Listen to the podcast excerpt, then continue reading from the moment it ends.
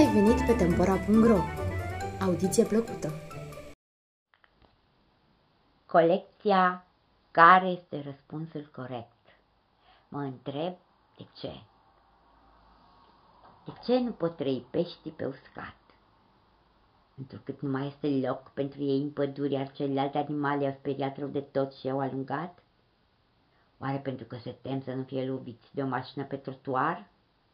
Pentru că soarele este prea puternic și îmi suportă căldura?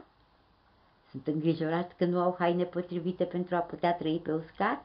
Sau se tem că atunci când plouă se vor ruda și vor răci, neavând o umbrelă?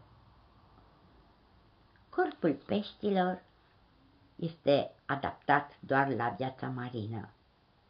Aceste vertebrate, animale cu coloană vertebrală, cu corp acoperit de solzi, nu pot trăi pe uscat.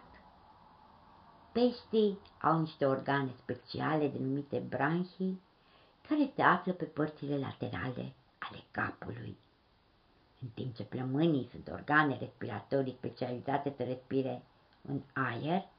Branhiile sunt organe respiratorii foarte bine vascularizate, specializate să respire în apă.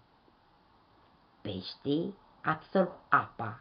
Aceasta trece prin branhii, moleculele de oxigen din apă trec în sânge și apoi sunt transportate în tot corpul.